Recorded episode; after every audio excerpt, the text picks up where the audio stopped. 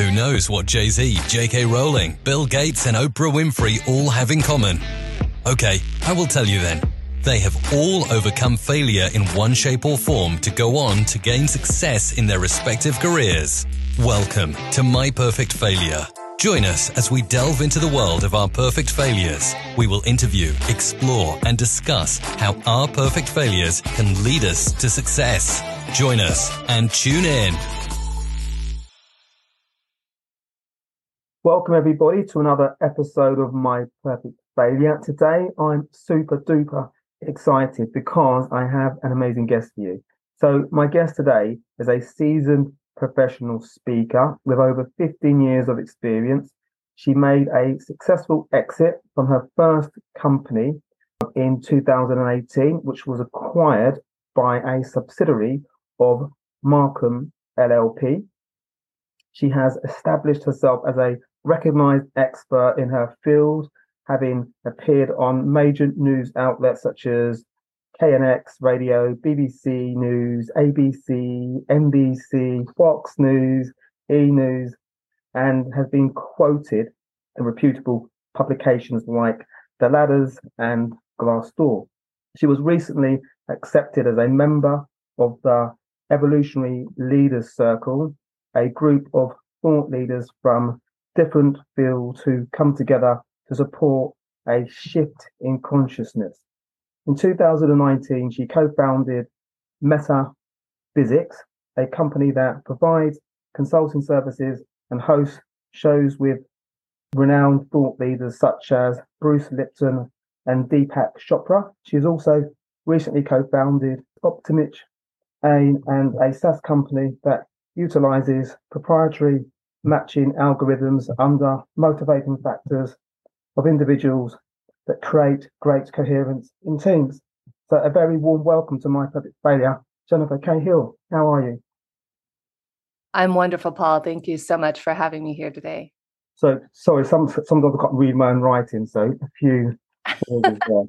I have the same thing. It's okay. I literally, whatever I read, I think my husband might be the only person on the planet who can read my own handwriting. I can't even read it sometimes because no, normally I print things off, but my printer there's a there's a glitch with it at the moment, so I've had to write things out, and I realised, Paul, I can't read my own writing. But okay, Jennifer, it's perfect. It's a perfect failure. What a great way to start the failure, episode. Perfect failure, failure. Jennifer, but I'm excited to talk to you. I said I was excited when, but just before we hit the record button, I'm super excited because I, I was saying to you, as like researching you, and I, I encourage everybody after they've listened to this and watched this that you've got a wealth of amazing content out there. And it's exciting to have this conversation with you, but it's also exciting to actually dip into your content after this discussion. But for everybody watching, listening, this episode is around obstacles to outcomes. And I think, think about life I guess in my experience, obstacles are always there. This podcast is a product of obstacles, my own obstacles that I felt that I didn't have the tools to deal with these obstacles. And meeting you is fantastic because your your content really gives us the tools that we all can dip into to kind of navigate life challenges and and I guess something that got me thinking when I was researching you, because uh, you you put a book together and there's lots of content around tools, is that I think for many of us we go through life. I, I guess I'm using myself as a case in point. We go through life without even recognizing or even understanding that there are tools that we can actually have access to that we can use to navigate and actually support us and really thrive. It'd be lovely to get your thoughts on that. Yes, Paul. I, I, often share with my clients and with people when I'm speaking that one of my favorite analogies is Batman. We're all familiar with Batman, right? Yes, Batman, love Batman. Superhero. However, the one thing most people don't think about about Batman is Batman is one of the few superheroes who is not superhuman. Mm. However, how Batman is a superhero is his super tools. So when I'm working with clients or I'm coaching people, talking to people in speeches, I'm often sharing that what makes you your own superhero is your super tool belt. So that way, if you find yourself mm. falling off the edge of a metaphorical cliff, which could be a breakup, a job transition, whatever it is, what are your tools? And I actually just posted an article on LinkedIn about this about a week or two ago called The CEO of Life, because I went through that about about a week, week and a half ago. I'm preparing here in Lisbon for Web Summit, which is happening next week. And in preparation for it, Paul, uh, our team was very excited. We spent extra money on this ticket so we'd be able to have a chance to apply to pitch. So there were three major things that we could apply for, one of which was pitching. So I'm getting ready to do my own podcast last week. And I'm about to hop on a call, and I have like, you know how you have two minutes and you kind of check your email for yeah, a second yeah. before you're hopping on. And I see this email that comes through that says, Startup Showcase, your company has been chosen and approved. And I'm like, ah, this is amazing. We get to pitch at Web Summit. This is the best thing ever. So I hop on the call with my guest and I even have to tell Paul, I'm like, Paul, I'm so elated. I just got the best news. So we go through the interview. It's amazing. And I'm high on life. And I go back to my email afterwards because now I want to read the email more thoroughly, Paul. Another email came in right above that one, like 30 seconds after I went on to do the interview with my guest. And it said, you were unsuccessful in being selected for pitch for Web Summit. And I was crestfallen, Paul. I was like, mm. what is this other thing? So the startup showcase, albeit wonderful, is not the same as pitching. So I'd gotten the two confused. And so I just felt crushed, Paul. I was like, mm. what am I doing with my life? I was just really feeling downtrodden. I'd put hours and hours into recording the pitch. I spent a whole day doing it. And I just felt like a complete failure, Paul. So mm. I did exactly what I would encourage anybody else to do. It was my tools that got me through it. So, 1st mm. you know, I asked for support. I think that's one of the biggest things that so many of us don't feel like we have permission, either culturally or just how we were raised environmentally. We have a hard time asking for help. So, I asked my husband, I said, honey, I just need you to hear me out. I'm just feeling really downtrodden about this. I tried calling my mentor, David Guillaume, brilliant man who we have a deal where I call him five times a year and we have a three minute call, which changes my life. But nine times out of 10, I, I can't reach him because he's so popular and prominent. So I called David, of course, to no avail, can't reach David. And I was like, what are my super tools? So I immediately started doing the things that I knew would reground and center me because I had seven hours of back to back calls till 10, 11 at night that night after this, I got this email. So I was like, what am I going to do? So fast forward, Paul, I was like, okay, what can I do? I'm going to do some breathing exercises. I'm going to do a power bath. I literally had like five minutes in between calls. So I start a bath for myself, do a power bath, listen to a meditation that's four minutes on self compassion on Insight Timer, started making a list of the things I was grateful for, dust myself off, and dive back into seven hours more of calls. So about three hours into the calls, I'm in the middle of a call and I see David, my mentor's number and um, face pull up on the phone. I was like, okay, excuse me one minute. This is a call I can't get. So I paused the call I'm on, get on with David. And I said, David, here's the rundown. I'm feeling like a failure. I'm wondering if I should be an entrepreneur. What am I doing? And David, he's a Kabbalistic spiritual teacher. So I have many different teachers, some of whom are spiritual, some of whom are business, and David's a little bit of both. So David says to me, Jennifer, it's the person with the strongest consciousness who wins. Your only job, whether it's this or any other product you create, is to create a storm of certainty around this product. And so that way, no matter like energy has to go somewhere, right? Mm-hmm. Einstein, we know energy can't be created nor destroyed. Energy has to go somewhere.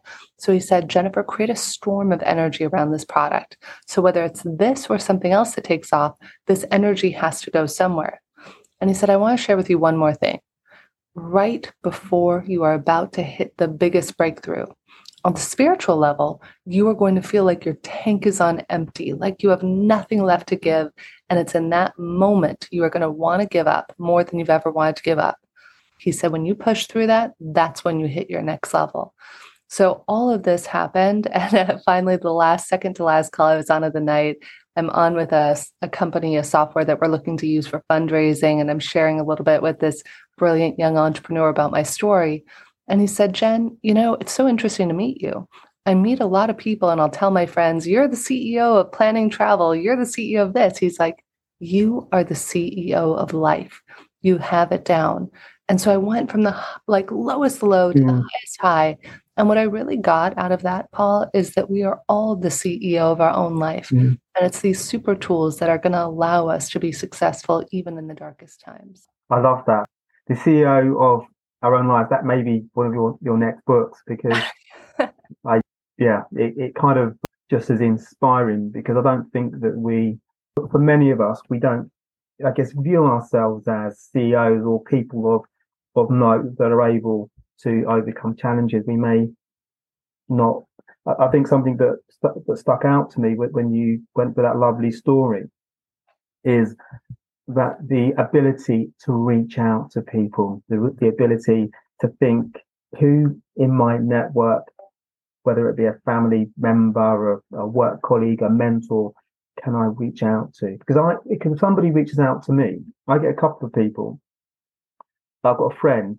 I won't name. I won't name him, but he he always rings me when there's a, a bit of a challenge, and he will he will kind of frame it like uh, just ring you, just ring in to catch up. When we catch up, it's invariably a challenge. I think what, what he needs to do, and I know it, and I love him for it, and I'm I'm I'm honoured that that the kind of when we see each other, it's all good. But pandemic, we haven't seen each other, and that tends to be the relationship. But um, I know that he just needs to. He has the answers to, to my mind, but he needs to go through a process where he unloads and he talks to me, and I can just listen and invariably he kind of he finds the answers that are kind of already there but he just needs that soundboard. And i and that kind of resonates resonated to me that i think that a lot of us even me at times sometimes i can suffer there's that saying you suffer in silence where you've got challenges you kind of may, may, may feel a little bit overwhelmed. But if you kind of ring somebody talk to somebody the answers suddenly appear yeah, it makes all the difference in the world. In fact, a couple of techniques I suggest to people is number one, to have a list of the things that refill your bucket.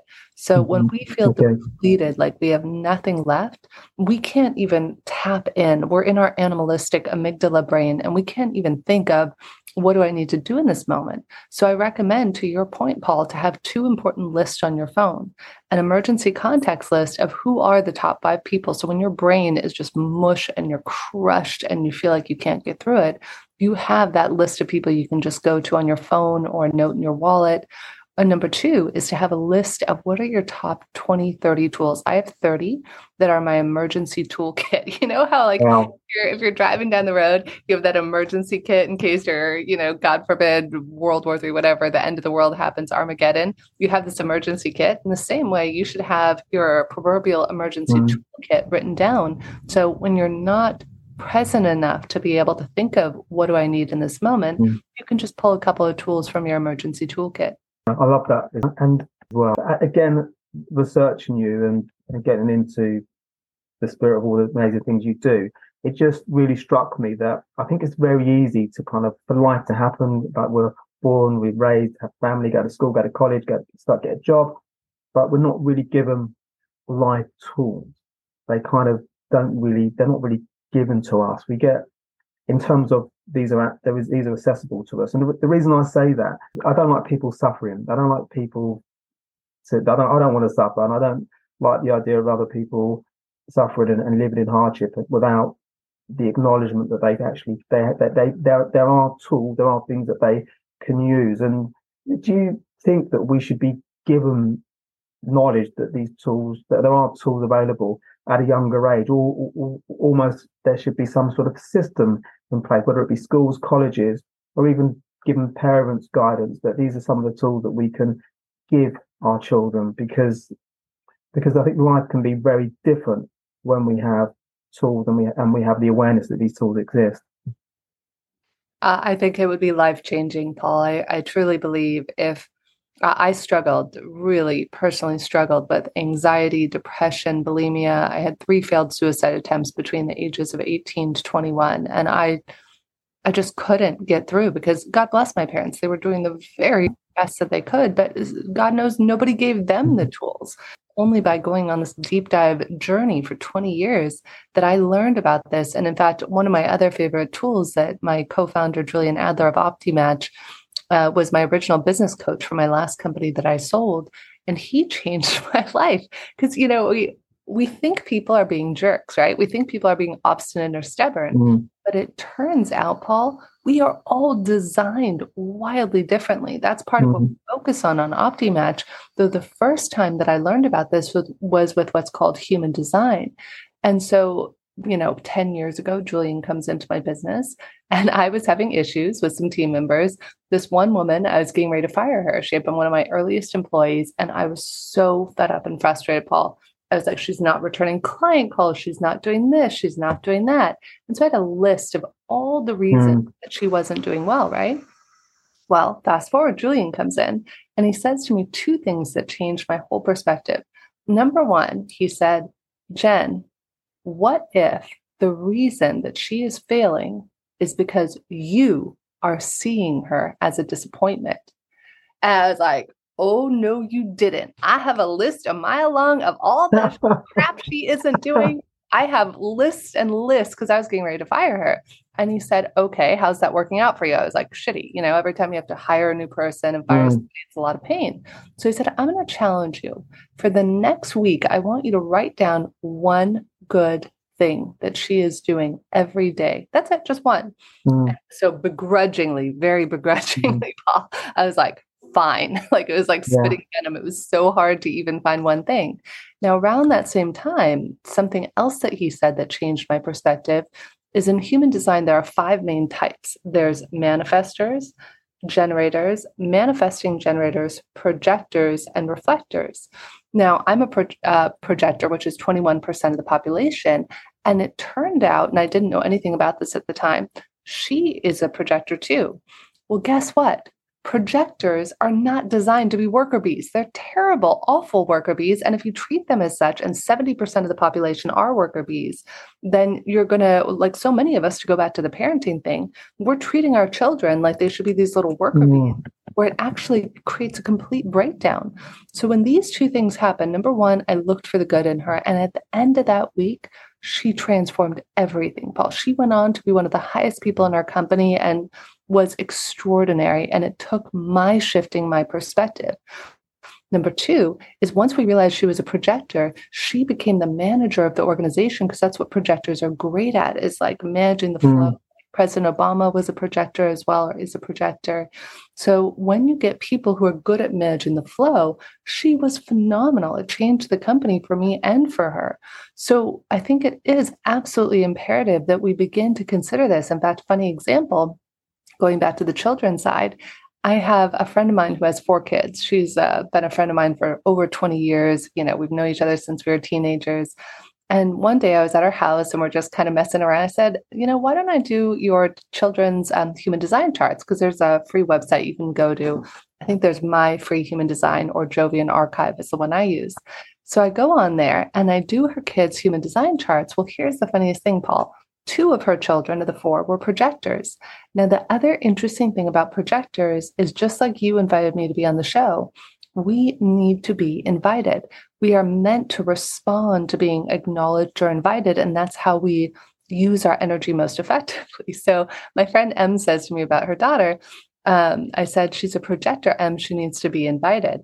And she's like, Oh, Oh my gosh. Now, my friend M is a manifesting generator, which is the other mm. 70% of the population. She said, Jen, is that why Everly will never say to me, I want a strawberry, mom? She'll never ever say that. She'll just point to that strawberry over there and she'll say, Mama, that strawberry looks good. And Emily's like, okay, okay. ask for a strawberry if you want. Yeah. Has to wait to be invited.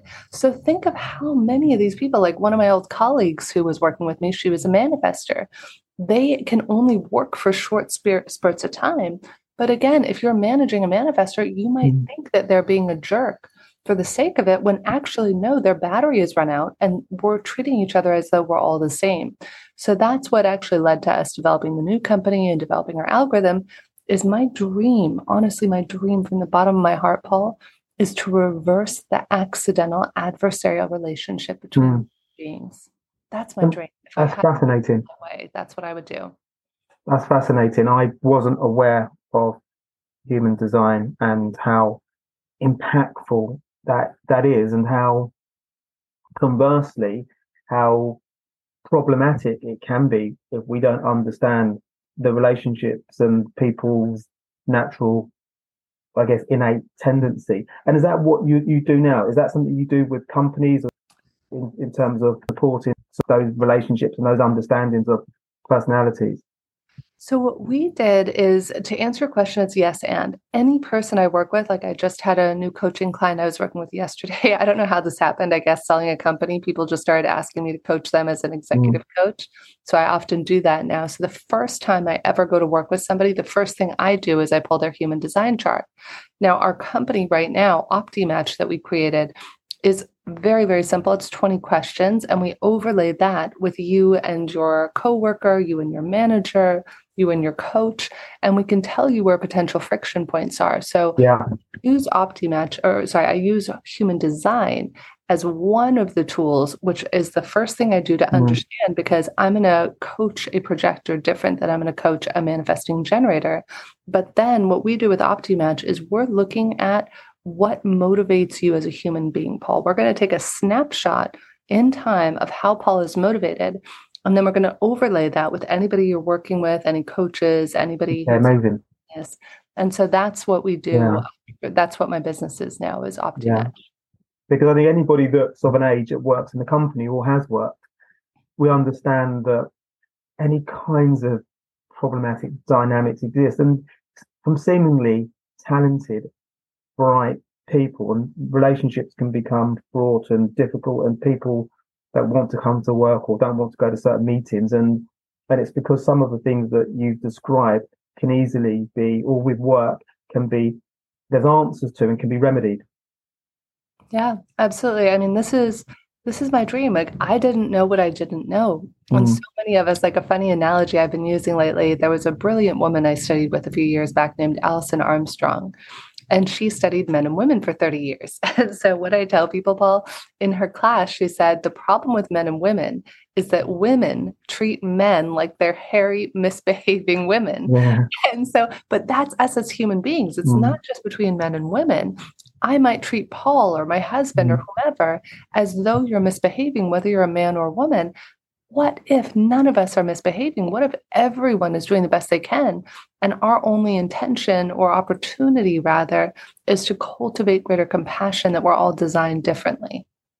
Yeah, I think with that awareness and that understanding, the world would be a, such such a, a better place. I, the amount of again discussions and situations that happen that I've been involved with and, and see where you get friction, you know, friction upon friction and there's this at times I think there's a lack there's a there's a knowledge gap so people don't know some of the things a lot of the things that you've just described people don't know. And I think there's a reticence to kind of to kind of play ball and to kind of give a little to, to get to, to give it to give a little even when for most people hopefully watching or listening. Sometimes you know when we're in a situation maybe we're maybe we're not quite right but maybe because the situation's evolved. Maybe we don't want to give any ground whatsoever. We want to plow on even when we know actually maybe they do have a point. Yeah, it's so funny you bring that up. I'm just flashing back to a CEO we were working with recently in uh, the Web3 space. And I remember I went in. So, one of the things we're doing with OptiMatch is we're helping to realign team members and mm. they can hire new team members and helping to match the two people, right? So, I we whiteboard this whole team, right? We do all their numbers. And the CEO of this company is like, I'm not going to pander to these jerks. Mm. to your point, like, right? Like, no, I'm right. They're wrong. They're just yeah. obstinate.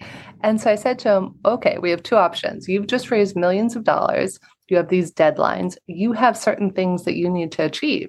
So either we can do it your way, where you're likely going to lose team members, you're going to lose mm. productivity, mm. everybody's going to be stressed, their well being is going to be in the toilet, you know, or I can show you how this person might need more time. This person might mm. need a little bit more this or that. And so he says to me, Paul, he says, Are you telling me I'm wrong, Jennifer? And I try to be politically correct. I'm like, Well, he's like, No, you need to tell me I'm wrong. I was like, Then you're really effing wrong. And he's like, Thank you. And he totally turned around. His whole, a month yeah. later, he's a different man. Yeah. That's, yeah. And I, again, I, I'll just labor on that point briefly, just to I think that happens globally. I think where particularly people of CEOs, founders, incredibly talented, incredibly capable. But sometimes they do need people like you to come in and, and just guide them in certain areas because you can't be great at everything. In order to be successful, you need to work with people that can really plug the gaps because there's always gaps and it's about being aware of the gaps and working with the right people to, to plug the gaps. So uh, I think I think that's uh, something that we all can think about and relate to. What I wanted to pick up on researching for this episode, which was great fun. I, I again I alluded to at the start of this discussion. You've got amazing content out there, and I haven't watched and, and consumed all of it. But I came across a, a video, which was I think it was 101 spiritual tools to deal with uncertain times, and obviously there's a book to it, and we can get the links and put those in, in the show notes and whatnot. But I want to take you back to I think it was probably March 2000 when you were I think you were in Paris mm. and the pandemic happened and clearly at that point there were obstacles in place that you probably hadn't bargained for when you decided to go to Paris. So what I was keen to do was take you back to that time and you you ended up thriving after which was uh, I guess an obstacle that you probably can't have even imagined what you would be dealing with. So can I take you back to that time? Yes, I, I, remember it vividly. At the moment, I'd sold my company in 2018. 2019, late 2019, I was ecstatic. I was able to actually move into a part time consulting role where all I had to do anywhere in the world was work 10 hours a week. So epic winning, very happy. Amazing, amazing. and I had made plans at that point, Paul, as we often make plans, right? And the universe laughs at them. I had literally booked out seven months of travel. My husband and I were going to be in South Africa, in Bali, in here, and there. So we had this magical world tour planned, right? And then here I am in Paris in uh, 2020. It was around, I remember the exact day, it was like March 11th, because I remember I wake up the next morning to 60 texts from friends around the world. They're shutting down the borders to the US. Get a flight out of there, get out. And I'm just like, whoa, what's happening? And so I did actually get on the first train to London, actually, to specifically just to be in an English speaking country because I didn't know what was up from down. Mm. And it was extraordinary. I mean, I wound up living in London for six months, then moving back to Paris for a little bit, and then eventually winding up landing in uh, Portugal. And during that time, though, one day I was in meditation and I heard clear as day I needed to write a book about spiritual tools because I was by myself. Part of that, my husband and I weren't able to, like, he was in the US and I was in London. And so we were separated for a bit and we couldn't get back together for a few months. So for two of the three months of COVID, I was by myself in London, all by myself. And I was like, wow, it was one of the greatest opportunities for growth of my life. And I spent probably seven to eight hours a day in spiritual work, Paul. And I realized one day I was seeing all these people, old clients of mine and recruiting friends of mine, and everybody was at their wits' end during COVID, if you remember. Mm. I was happy. I'm sorry. Forgive me if you're out there. Mm. like I was as happy, even though I was completely by myself. I was perfectly contented. And I was like, people were asking me, How are you doing this, Jennifer? And I shared with them that it's the tools, that when we have these tools, inner child work, meditation, mantras, reflection. I mean, there are all these wonderful tools uh, tying into inner child work. It's one of my favorite tools that I work with both men and women on. So many of us, Paul, when we're upset, we are not dealing with an upset 30 year old, 75 year old, 42 year old. We are dealing with an upset five year old. okay. Yeah. And so, so often when we're in conflict with our spouse, with our friends, with our colleagues, we're actually dealing with an upset little boy or little girl mm. or little they or them within yeah. us, right? And so, one of my favorite things that I teach people is to go within and spend time every day getting to know yourself. And you, my friend who actually taught me this about seven years ago, she had been really in a horrific, abusive, you know, family relationship when she was younger.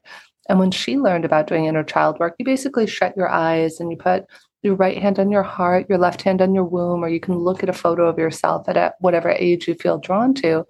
And she said, Paul, her little girl wouldn't come out from hiding behind a tree for a month because she had been so abused and so like afraid of people that it took a month of co- coaxing to even get this little girl mm. out to talk to her.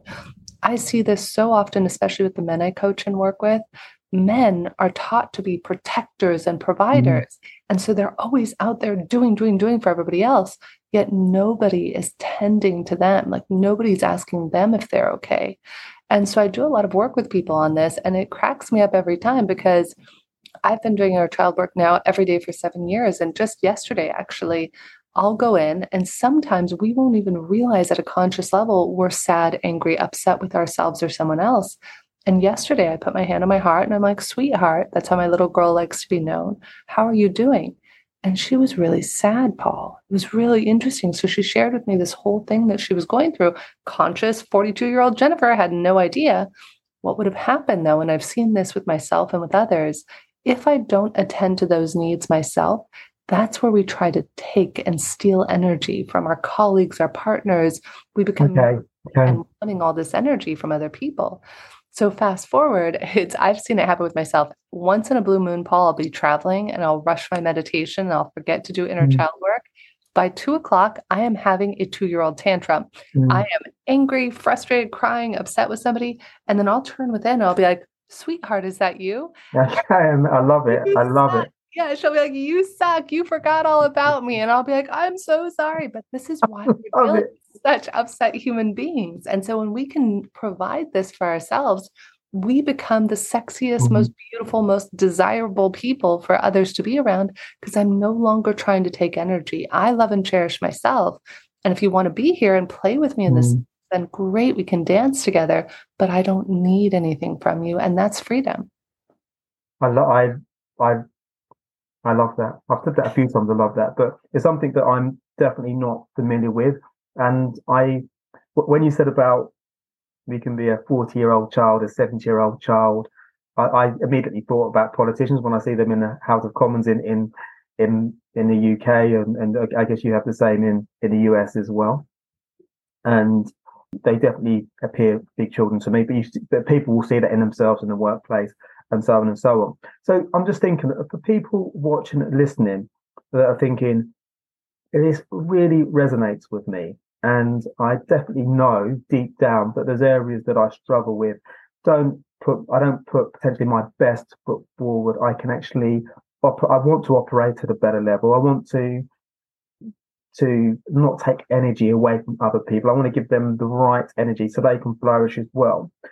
How, where should they start to kind of maybe to, to engage in the right practices and to, to, to, really acknowledge and, and to deal with whatever they're thinking?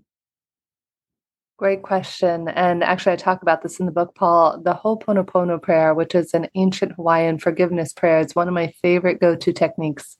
And I'll share with you why. Uh, it was actually created by a doctor, if I have the story right here in Hawaii, who was, well, it was popularized, I should say, by this doctor in Hawaii who had a hospital filled with patients, Paul. And every day he was, of course, treating the patients, but additionally, what he did is he said this prayer. He said out loud, while thinking of the person, you don't say it to their face. You you could, but you're just saying it while thinking of somebody, while you're walking your dog, while you're cooking, whatever. You say, I apologize. Please forgive me. Thank you for being in my life so that I may love you. And you say that over and over. And the crazy story uh, about this doctor is at the end of three years, they had to shut down the hospital because there were zero patients left. Everyone was healed. Really? Yeah, it's a cool story if you go look it up. And I will tell you, it was brought up to me, knock on wood, the only time I ever had a legal issue in my old company was there was an old colleague of mine who was a dear friend. Like we were besties. She was part of my first bachelorette party when I was younger. And she came over to work with me. I was very fortunate. I had a lot of old colleagues and friends who wanted to come work with me. And she had to go on a leave. And she went on, um, my attorney told me, like, don't put her on a leave. You need to terminate her job because you're a small company. You don't have to keep it open legally. But I, I couldn't, Paul. I couldn't bring myself. I was like, no, I can't do it. Even if there's a risk involved, I'm going to keep her job open. So I had her go on a leave. We paid her on the leave. She comes back. And at the end of that, she actually, um, I was running a recruiting company and she wanted to be paid on commissions of anybody who got hired while she was gone. And I was like, I am so sorry. Like, I wish I could do that, but we're a tiny company. I had to pay somebody else to like handle all that for you while you were out. And so I knew the moment she was going to leave the company, she winds up leaving Paul.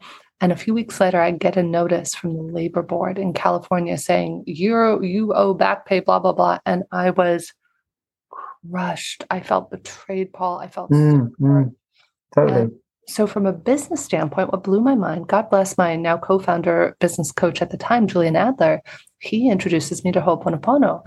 And he says, Jen, I want you 10 times a day to say out loud while thinking of this person, I apologize. Please forgive me. Thank you for being in my life. Said I may love you. And honestly, Paul, it was like spitting venom when I first started. I could barely get the words out. So angry. And this mm. To your point of the best thing that we can all do to begin this process is to say this for ourselves and others. So every day I said that. And at the end of 30 days, she and I actually sat down and had coffee. We transformed everything, found a solution that worked for both of us, and we're still friends to this day. Wow. So wow. I share this because the biggest pain that we all have mentally, physically, in relationships is lack of forgiveness for ourselves or others. So if you're on your journey and you're early on, I invite you, even just once a day, put your hand on your heart, your womb, whatever feels right for you, and say it out loud for yourself. Just visualize yourself and say, I apologize. Please forgive me. Thank mm-hmm. you in my life so that I may love you. And that will change your mm. life, even if you only just do that. Yeah. Yeah. That's a transformative experience, story, and, and clearly outcome. And it shows the value. I think what I see through you, through talking to you, talking to you, you draw wonderful people into your orbit. So you've got these lovely, I guess, community that you can engage with when you need them to. And it, and it goes back to the point that you mentioned at the outset that it's about having that ability to kind of like when we need to to reach out to who that that right person that can really say maybe just a couple of words or maybe give a look and that's enough for us to know where we need to go and how we need to navigate whatever what, what you know we're dealing with what, yeah. what I what I wanted to ask you is about your book 101 tools were those tools was that 101 tools that you had at the pandemic at, at the time of the pandemic or were these things that because of what you were faced with you were like actually these tools that i'm using now that are getting me through th- this period that's a great question, Paul. And it's a two parter. So, funny story about the mm. book. So, this is only book one that's out of 101 spiritual tools because there were 10 tools in each book, was how it was designed. And I remember sitting in London one day. And when I got the download, I meditate often. And all of a sudden, one day, I am told, you know, intuitively, you need to write a book about 101 tools. And I remember thinking to myself, I was like, I don't have 101 tools. And I sat there, Paul, and clear as day, they were just like boom, boom, boom, boom, boom. And really? All of them written on my phone. And so I haven't even finished writing the other parts to the series because life happens.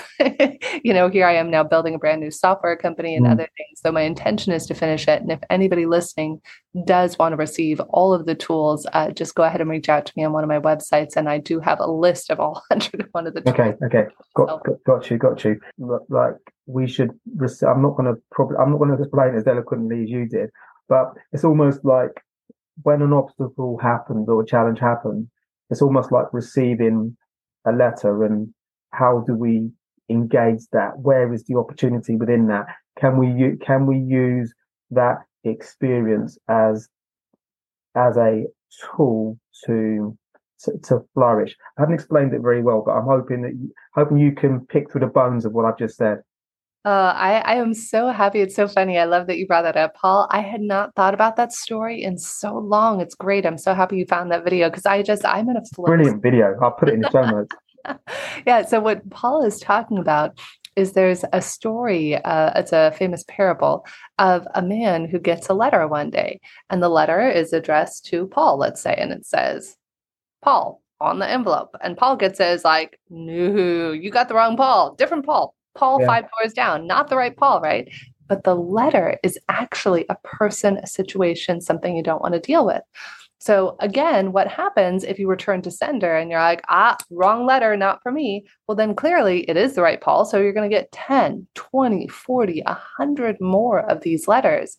And these letters are people, experiences, challenges, obstacles. And our only goal in life, Paul, is to open the letter, to open the letter and ask, what is the lesson? And there's mm. a beautiful story about this. Uh, one of my Kabbalistic teachers taught there's a Kabbalah podcast I like if you're ever curious about learning about it. It's called Weekly Energy Boost, where it gives you a weekly energetic forecast for the week. And I remember one day they were interviewing a woman and she talks about a client she's coaching. And in Kabbalah, this is where I'd heard the story about the letters. First was in Kabbalah. And this one woman has a colleague who she hates. So they're telling the story, and the woman says, I have this colleague, and every day she always wants my attention, going back to the neediest, right? Hi, how are you? And she has like this super nasally voice. Hi, I want to go to lunch. Let's go to lunch together. Are you free for lunch? And the woman is like, Why is this crazy woman in my life? Get rid of her. And so she knows the Kabbalistic story of the letters because she's a Kabbalah student. Mm. And she talks to her teacher and she says, I don't understand. Why is this annoying person in my life? And this goes on and this goes on. And so the teacher says to her, Where are you being the annoying person to somebody else in your life? And she's like, she looks, she's like, I've looked at everyone, I've thought about everything. And then one day, you know what she realized, Paul? Her husband worked at home. And every day she was that person to her husband, Hi, honey, let's go to lunch. I need your time. Come spend time with me, right? And the moment she realized that, Paul, the annoying woman got transferred to a different office. Wow. Wow. Okay. Okay. So I think there's a there's a lesson there for all of us there's a lesson there for all of us. Thank, thanks for sharing that. When I came across that, I go, I need to ask Jennifer about that. So thank you. And I'm conscious of time, so there's a there's a question I definitely wanted to ask you. Again, you talk about thoughts and filters, and our thoughts can be really, really, really, really powerful, even when they don't serve us. And I was keen to to get your thoughts on thoughts and filters and how we can be more I guess. Um, and so, so, so you talk about in the video that I found this uh, lovely idea. You talk about letters. So when a, when a problem occurs or situation occurs, helpful and productive with our thoughts and filters. I have to give credit where credit's due on this. The first time I was inspired to think about this differently, Paul, was a famous shaman named Ishmael Tetteh. I love I love Michael Beckwith from Agape. It's uh, he's a spiritual teacher, very yeah. famous, done a lot of things, and so he was one of the teachers that I really gravitated towards in my early twenties and thirties. And one day I'd been at Agape and Michael wasn't there, and so instead they had Ishmael Tetteh giving a talk.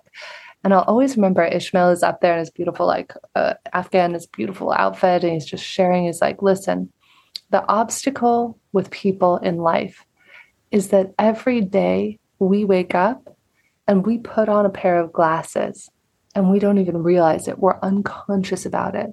And we put on a pair of hmm. fear colored yeah. glasses or judgment or blame colored glasses. And he said, you know what? That's your default. You set your feet on the floor and you're unconscious to the filter that you're about to see the world through. Yeah. He said, what if instead you could put on gratitude colored glasses? Instead, you could put on happiness, joy colored glasses. It reminds me of actually a game that I'll, I'll leave you with. It's one of my favorite games that I play, and I learned from another brilliant thought leader, Gary Douglas. I always like to give credit where credit's due. I wish yeah. I could and I came up with all this great stuff, but I want to make sure I'm giving credit to the source of wherever it came from. And Gary Douglas is co-founder of Access Consciousness. And about six years ago, I had him on my old podcast, Get Yourself the Job. And Gary said, Jen, every time something a little bit good happens, you say out loud, how does life get any better than this? And by doing that, of, of our conscious mind, Paul, we only have about 50 to 120 bits of information we can process at a conscious level per second. Yet we actually have billions with a B bits of information. Okay at a subconscious level bombarding us. So the question is, what has us choose those 50 to 120 bits? And that's where it comes in of redirecting our filter, redirecting and saying out loud, how does life get any better than this? By doing that, we're redirecting those 50 to 120 bits for the next best thing. Versus if I get out of bed and my spouse upset me or my boss was a jerk to me, I am only going to be able to focus or see of all the billions of things I could see that day, those 50 to 120 bits that are going to reinforce and prove me right that life is hard. Okay, amazing, amazing. I, I love I love the fact, and it, and it fills me with um with hope's not the right word, but optimism that there are so many tools out there that we all can readily access to really achieve and and live the life that we want to live and overcome obstacles. So, are there any? Is there an impart? There is a final question, a, re, a recurring question, but before before we um, close out this conversation, where's the best place for people to find you? You've got wonderful podcast, you've got wonderful website. So, where's the best place for people to find you? So if you look up jenniferkhill.com is my main website. If you Google me, you'll find me. Or uh, you can also go to Meta, M-E-T-A-B-I-Z-I-C-S. MetaBizics is the website that we do consulting through. And you can also find OptiMatch, which is if you're somebody out there who wants to learn how you better match or better match yourself with your employees, it's uh, om.app. Wonderful, wonderful. I think that's, I, lo- I love the idea about the OptiMatch. I didn't human design all that stuff totally unaware. So that's um, wonderful stuff. And I guess is, is there a, a, last comment you might have? I think we've covered a lot, so most of it's it was pretty much done. But for anybody that wants to overcome obstacles, they're in that moment now. Is there is there one thing that they should do or can do? One of my favorite techniques that I've learned in the last several years is I'm a huge fan of HeartMath's work. And so what I love about it is it's there's nothing woo-woo about it. I know some of you are tuning in, you're going, Oh, I don't know about some of the stuff Jennifer has mentioned today. I'll check it out. I need to research it. So I totally get that. And if you're somebody who loves the science of things, you can look into the science of coherence on HeartMath's website. And there's a very easy technique that puts us into, biologically speaking, a state of coherence which is that when we feel stressed or frustrated or like we just can't get through it, we just begin to focus our attention in the area of our heart or chest. And we imagine our breath is flowing in and out right through the center of our heart or chest as the heart, as though our heart itself is doing the breathing. And we can do this with our eyes open, which is amazing to do when we're in conflict. They teach this to firefighters, police officers, doctors, nurses, and so if we breathe in and out through our heart, and I like to imagine breathing in calm. So to calm my nervous system, I'll imagine breathing calm in and out right through the center of my heart or chest. Then that is one of the quickest, easiest tools that does not take a lot of training that any one of us can use at any moment to enhance our resilience. Okay, fabulous. And that was uh, that was heart Heart Math, H E A R T, Math, M A T H. So there's heartmath.org and heartmath.com. They have a whole research arm of the company. They're wonderful. Okay, lovely. Okay, fantastic, fantastic. I will find that and I'll, put a link maybe in the show notes. Uh, th- thank you so much. Last question, if the recurring question. So, if you could invite three inspirational people for dinner, they could be alive or past, who might you invite? You know, I love to throw a good dinner party, Paul. It's one of my favorites. If I had it all my way, I would love to have our, uh, Einstein, Martin Luther King Jr., and Oprah. I feel like that would be one of the most engaging, yeah. interesting dinner parties yeah. ever. That would be that would be amazing. That would be amazing. Jennifer, it's been huge, huge, huge honor to have you on the, uh, my perfect failure. I've loved uh, all the polls that you've brought to to put to the conversation and all the things that I've learned, and uh, I will carry on um, devouring your content because there's so much of it out there, and I'll put links and so forth on the show notes. So thank you for your time today. Well, thank you, Paul. The pleasure was all mine, and I hope that somebody out there, maybe you got a little gem or it sparked an interest in you, and may you have a little bit more resilience and strength so that whatever life throws at you, it becomes an opportunity rather than an obstacle. Mm yeah, love it, love it. Thank you so much.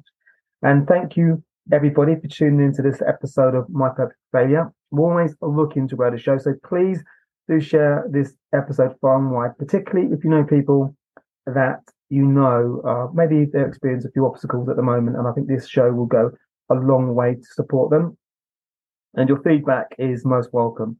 So we're keen to hear about the things you like and equally the things you don't like. So you can find me at paul at myperfectfailure.com or you can find me via the feedback page on the website. So take care for now. Bye. Thanks for listening to My Perfect Failure podcast. Be sure to visit www.myperfectfailure.com to join the conversation. Subscribe to our podcast on iTunes or Google Play. Look out for our next episode.